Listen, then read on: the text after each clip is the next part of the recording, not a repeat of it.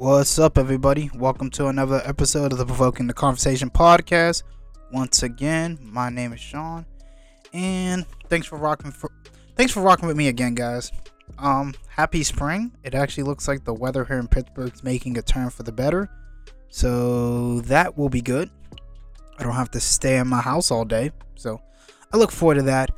All right, so what I got for you today? So today we're going to hit some topics that's probably going to make half of you hate me, because I'm going to say some controversial things, but that's okay, because I'm used to it. Um, going to talk about Bill and Melinda Gates have broken up, have broken up, and um, Bill had a very interesting arrangement with his wife. We'll get to that. Um, J. Cole is coming out with a new album. I'm very excited. I want to talk about that briefly, but I really want to spend a lot of my time with Doctor Umar. If you don't know who Doctor Umar is, he is an internet sensation. And he's known for really discussing topics on the African American community and how to uplift it and how to make it better and things like that. But he's one of those, how do I say this? He's one of those activists that are a little bit, a little bit extreme. And he said some things about interracial marriage that made me think. And you're going to hear my comments on that. It also made me think about marriage in general. And I, and I think it's an interesting conversation to have. Again, I'm not married. I'm not even in a relationship. But I think these are things you need to think about even before you get into those type of relationships, because they will shape them. So those will be the three things we talk about today. Probably mention some other things. Um, thanks again for listening, guys. Hey, and like I always say, enjoy the show. All right. So, you know, I've always... This has always crossed my mind, sir.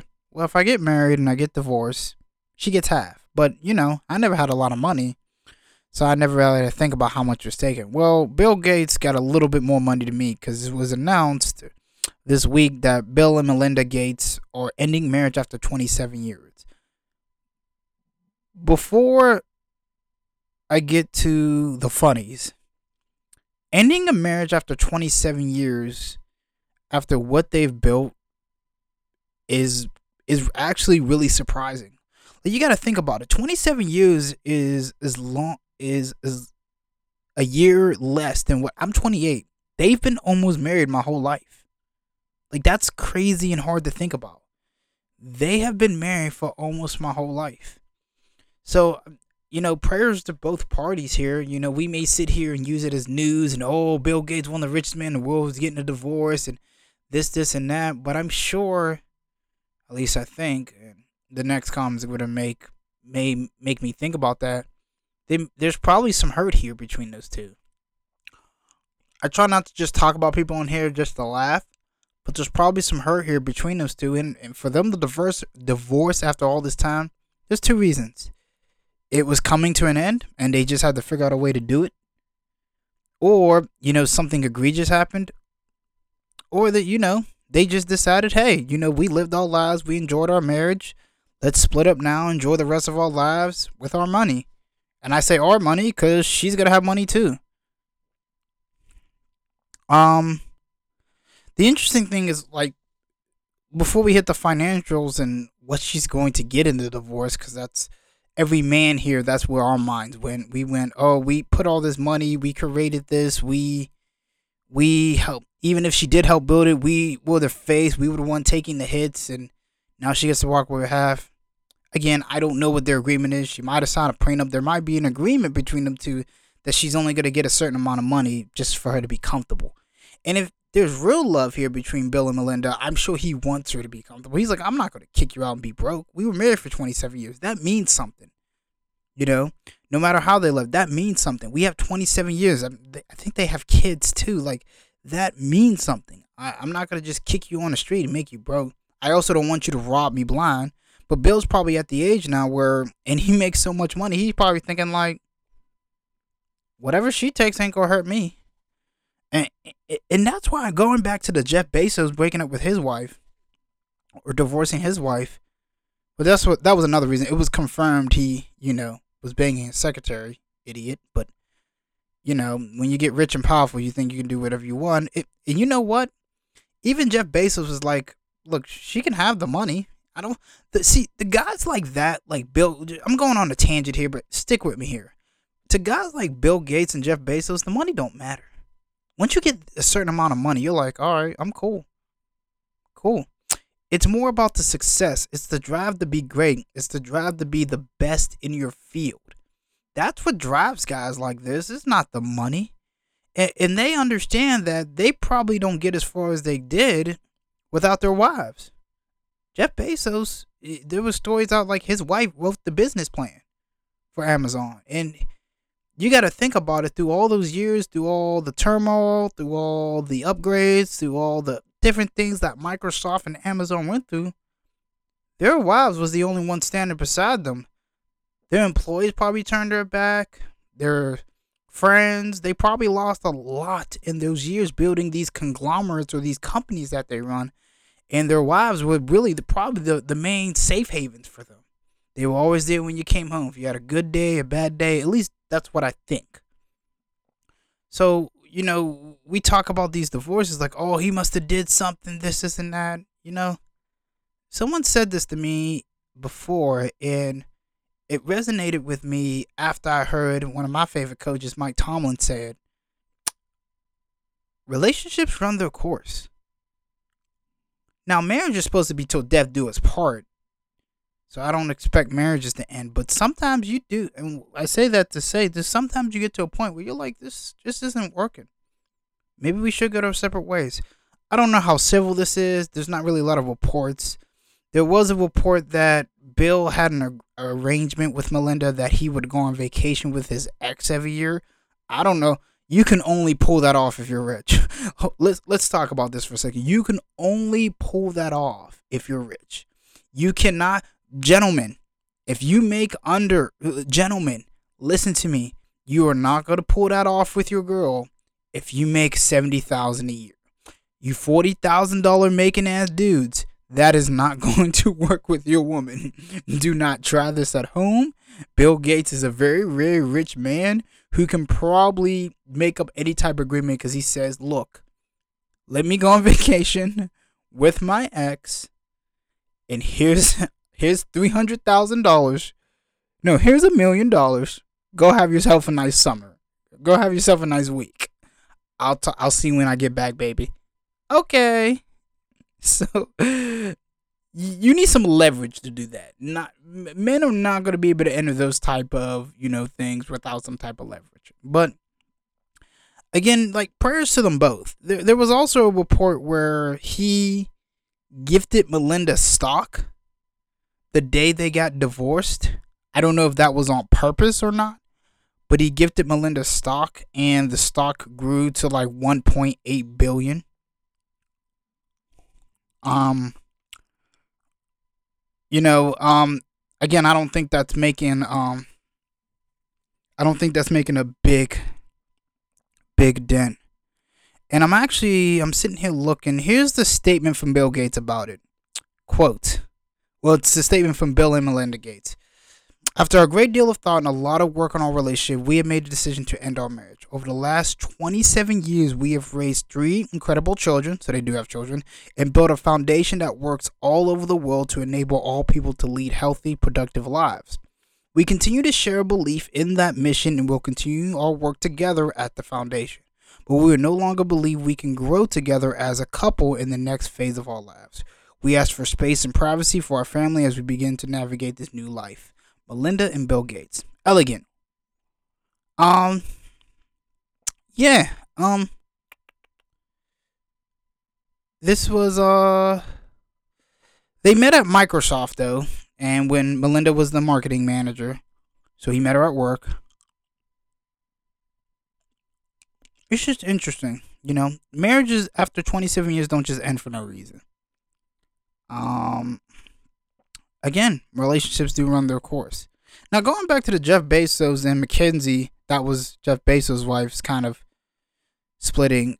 Uh, to say she got rich, she did give half of her thirty-six billion dollars to charity. So she did give a lot of it. You know, she gave a lot of it to charity. I mean, that's a that's a great thing. That's also like a business move for those you don't know. When you give a certain amount to charity, you can write it off on your taxes. So her being an individual and not a company, You know, you need to find new ways to write off your taxes. You give half of your money to tax to charity, you write off on taxes, you ease up the tax impact, then you pocket the rest. Because if you got that much money, you don't need, it's not gonna count as income moving forward. It's it's yours. So she's not she's not a simpleton, she's not an idiot, nor nor that I ever want to say that about Melinda or Melinda Gates or MacKenzie Bezos. They're smart women. They obviously help some of the most powerful men get where they got. Um, but anyways, to kind of wrap this up here, because I don't want to belabor the point, prayers to both sides. I hope they did it for the right reasons. I hope their kids, because again, there's children involved. I don't think they're, I think they're all older now, but again, it still impacts the family. Hope things get better. I, the interesting part and why I wanted to bring this up was that after twenty-seven years, a lot of people could say, oh, she's going to get rich. But I think the biggest thing here is that if something ended at twenty-seven years, that should tell us something.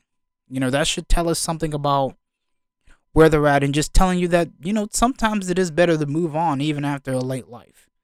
You know, it's never too late to move to the next phase. And I hopefully they're doing it respectfully, and hopefully they're doing it in a way that they both can grow and respect each other.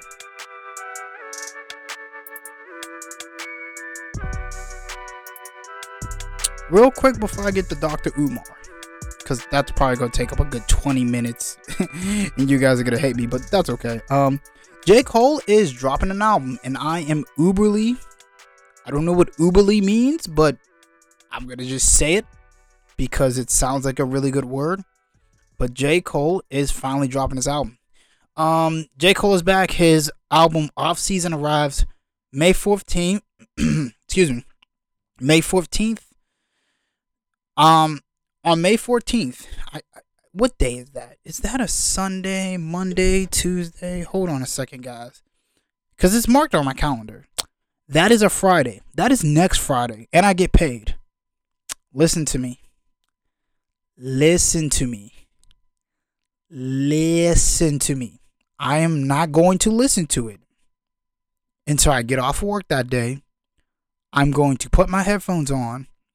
And I'm going to get me some food because I get paid that day. And nobody bother me. Okay? There will be a podcast out that you can listen to it. That will be my main form of communication that day. Do not bother me. Do not call me. You, you, you know what? Don't even text me. I will be listening to this album. But anyways, like, I'm, I'm excited. Um, we're about to get an influx of music because summer's about to get it's it's about to get warm. Y'all about to be wearing less and going out more and all that good stuff, right? J. Cole's gonna come. Drake's gonna drop something else. He just dropped that little four pack to keep us get us ready. People are still listening to it. Um, Drake's probably gonna drop in the middle of summer. I'm expecting Kendrick Lamar to come on as well. Um. You know, so it, it it's going to be an interesting summer for music. And this is going to be the summer that everyone wants to go out.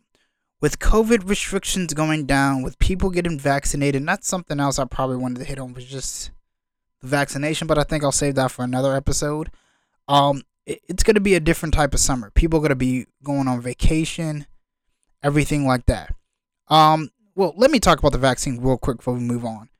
There has been reports that we have reached the vaccine wall.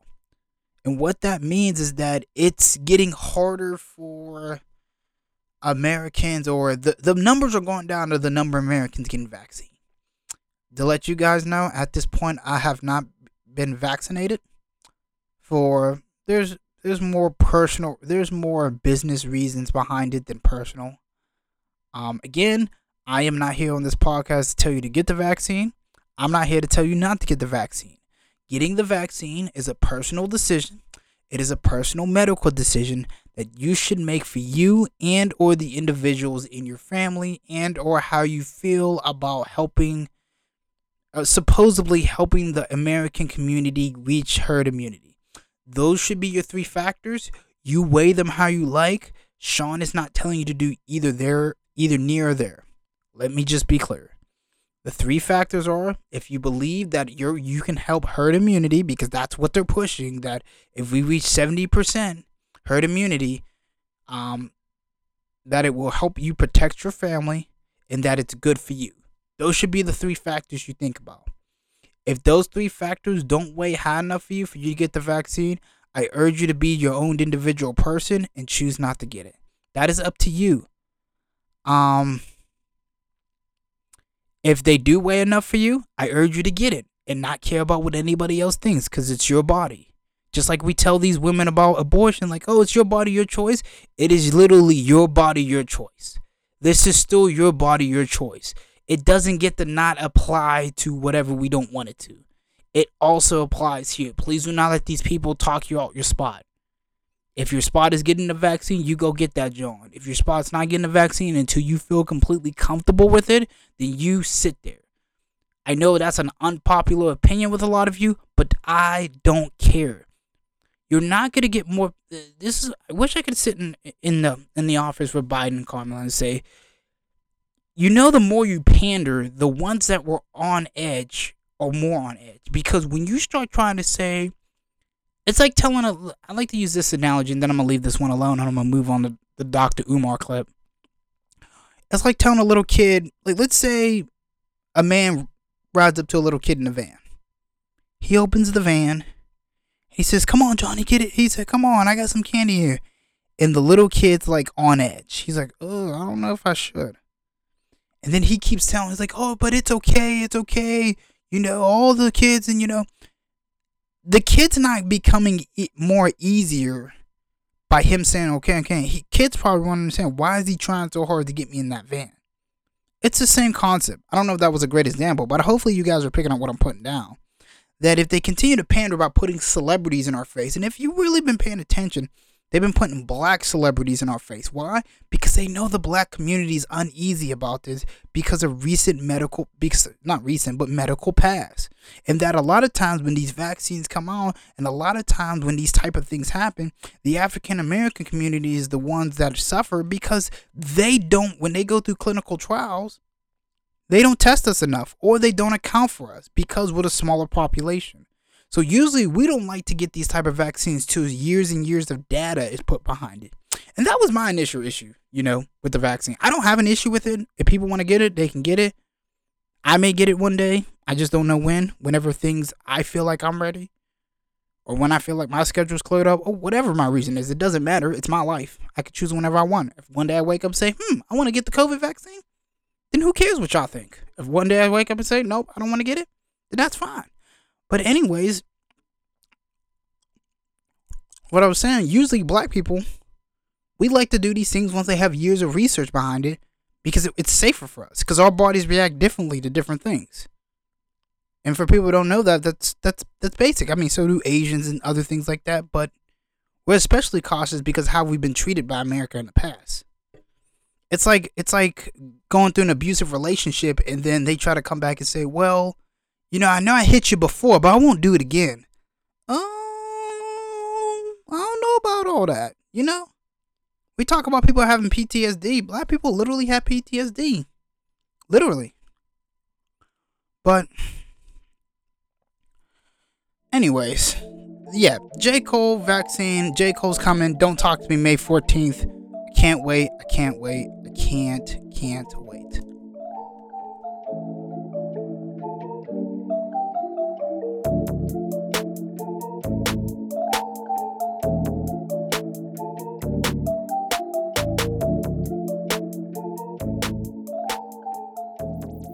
Alright, so let's get to my man Doctor Umar. So before I even start talking, I'm just going to let this clip play. So take a look. Let me ask you a question, Doctor Umar. Are you totally against interracial relationships? I am totally against it, and I want to make sure you understand why. Mm-hmm. It's not because... Cut it out, Envy. Cut it out, Envy. Don't do that, Envy. I'm having a serious conversation. We have a name for it. I, cause I want... We have a name for it. Okay. The snow bunny crisis. Okay. I am against the snow bunny crisis. And I want your white listeners to understand. Because people be trying to say stuff like, uh, he's the black Hitler. I'm not the black Hitler. I am, I am in no way interested in hurting or harming the life of any human, white, Asian, Chinese. I believe in respecting everybody. Mm-hmm. The reason I'm against interracial marriage, Envy and Charlemagne, is because marriage is an economic contract. It's an economic contract. Most women do not marry down in status. They marry up. And if you don't believe me, show me a rich white woman married to a broke-ass black man. Have you ever seen a rich white woman marry a broke-ass black man? No, you have not, and you never will. Because marriage ain't about love, it's not colorblind, and it is totally economic. So if marriage is an economic unification and a contract, how can we, who don't have enough already, give so much to the white woman and to white people who have already taken too much when we got all these black women out here who will never get married? Only one out of every four black women in America will ever taste marriage, and half of them who taste marriage will be divorced within five years. If you want to save the black family, if you want to save the black family, you have to protect it. And in order to protect it, you have to be against interracial marriage. You can't say, I love the black family, but I don't have a problem with interracial marriage. Interracial marriage is eliminating the black family because it is not providing our women with enough uh, available and able black men to be their husbands. So you're so it's not just white. It's, it's not just white women. You just feel white women, Asian, everybody. Asian. Nobody should be marrying out the race because there's political consequences. D J Envy. Yeah. So he said a lot there. I know. I know. Calm down. Stop the outrage. Let's take a breath. Calm down. Some of you are like, how can he say that? People can marry who they want. Of course they can marry who they want. I never said that. But let's actually sit here and talk about this. And this is what I wanted to get to today. So Doctor Umar, again, he's, um, I like to call him, he's, he's proud to be African. He's proud to be black. Like, let's call it what it is. Is his methodology a little bit off to me? Maybe I don't completely agree. Right. But let's be real. The, the guy, come, he's coming from a place where he's proud to be African-American and wants the African-American community to thrive in America, where we have struggled to thrive years and years. Let's be real here. That's what he wants. Now, his methodology, eh, we could talk about that. But the first thing he said, he's against interracial marriage. I want to make it very clear. I don't care what color the person or who you marry. I really don't. I don't care. I don't care because marriage to me, and he talked about this as well, is, yes, it's an economic, yes, it is an economic decision. He is correct partially there. But for most people, most of us regular people, marriage is economic and it's spiritual and it's, and it's um romantic. So, you know, just saying that. So, yeah, I mean, all right, so let's break this down piece by piece before I just start rambling. He's against interracial marriage. I don't agree with that. He says marriage is an economic contract. He's correct partially. It's also spiritual and romantic. Now, at the end, he was getting towards something that was interesting. He said, well, in other people shouldn't marry outside the race because there's political implications behind that. Now, I don't know about so much in America, but let's talk about some other major continents and countries. This There's a reason why, if you look in other continents and countries, they don't marry outside of their race. It's because there's something called when you marry inside your race and you're able to multiply that race, it creates a sense of power. There is power in numbers. The Chinese are famous for it, you know. How many times do you see people over in China being with people who are not Chinese? Or people that don't look like them. How many times do you see British people not with British people? How many times do you see African people that live actually in Africa being with British people? Like, it's it's a little bit of a rarity. America is truly the only place on the planet where you'll see people from different races or different racial or ethical backgrounds marry each other. And um, it is an interesting concept. Now, that's one of the great things about America, that you, you can do those things. Um... And that's one of the interesting things about America, because um, there are stories in history, even war history or countries as they came up, is that that's partly how they grew their power, is that they did not interact outside of their race. Not necessarily, you know, I I wouldn't say interact. They didn't marry outside their race. They didn't have children outside their race. So they continue. It's kind of like, I hate to use this word, but like breeding. Like you don't, like a pit bull's not going to go make babies with a Rottweiler. No, we're going to keep the pit bull with the pit bull and make a super pit bull. You, you know what I'm saying? So you have more pit bulls and they're still strong and the pit bull blood is still running through. It, and so Doctor Umar, and I hate to use that example of dogs with humans, but it's really the only way I can get people to understand. Doctor Umar's kind of explaining that same science here with marriage, with races. And he, and he thinks, and I've, you know what? It, I don't necessarily agree with him, but I, I understand where the logic is coming from, if that makes sense. Um, he said that about a black American. He said, well, we need to keep it inside in-house in order for us to multiply, in order for us to eventually gain some type of power here in a country that we don't have much in. You know, he, he also goes on to say, you know, when black when black men marry, you know, people outside their race, we're also taking economically that money away from the black community, which that could that's debatable. Because I can marry a white woman.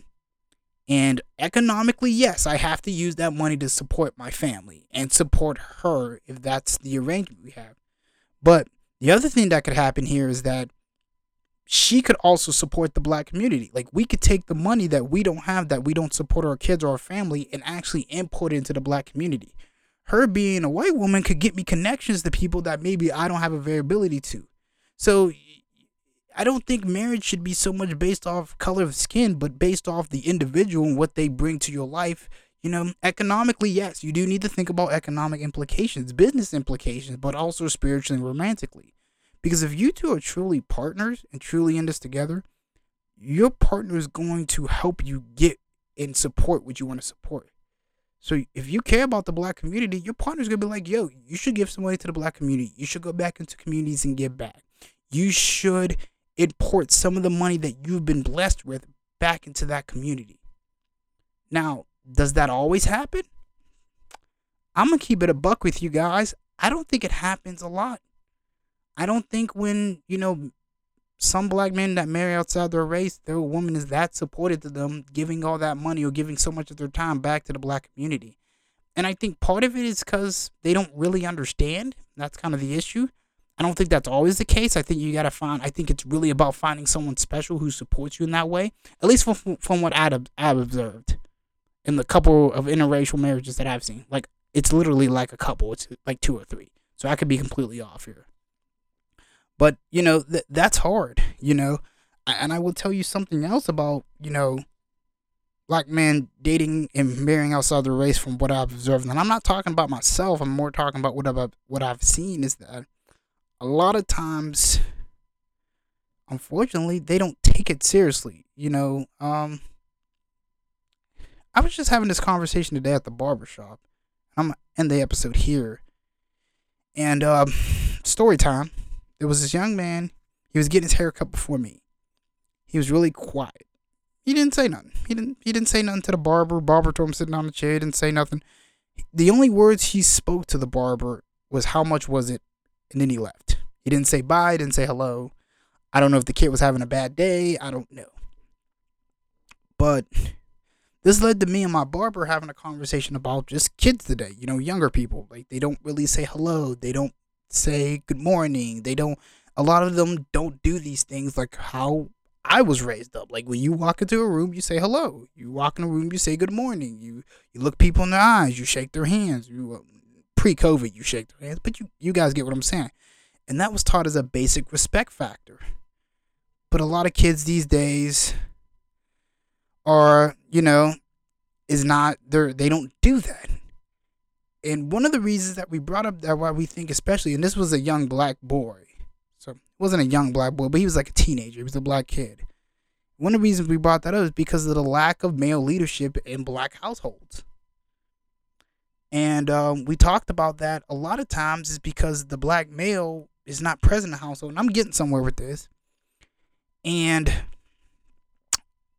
and the reason why is because the black male is so worried about not so much raising a family, but so much just, for lack of a better phrase, getting laid. And I think that's part of the issue with some black males when they deal with women outside their race, and women in general, and black women. They're just, it's kind of the man mentality a little bit. So it comes up that you don't end up, instead of what ends up happening, in my opinion, is that you end up doing that, end up just trying to get laid for so long, and then you end up with a woman who doesn't truly support your dreams and what you should be into. Now, I'm not saying that's white or black Pacific. I'm kind of just talking here.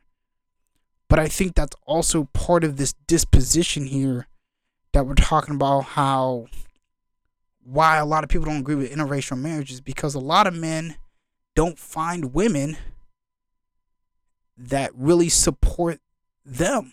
Not necessarily just support them, but support their communities that they come from. And that takes, to find a woman like that, that takes study, that takes time, that takes weeding them out. But we as men, we're so worried about getting laid in, in early parts of our lives, we probably missed those opportunities. I always laugh at my friends. I said, I probably, I probably passed on my wife already. Me being stupid and not wanting to settle down. So I think that's part of it too. But I'm rambling here. Um, I thought that was interesting. I don't agree completely with Doctor Umar, but there were some interesting things that he said there.